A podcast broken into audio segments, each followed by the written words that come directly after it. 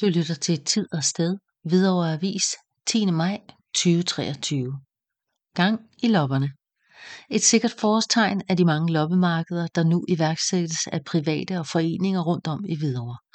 På søndag den 14. maj inviteres til hyggeligt loppemarked i Spurvegården fra kl. 10 til 14.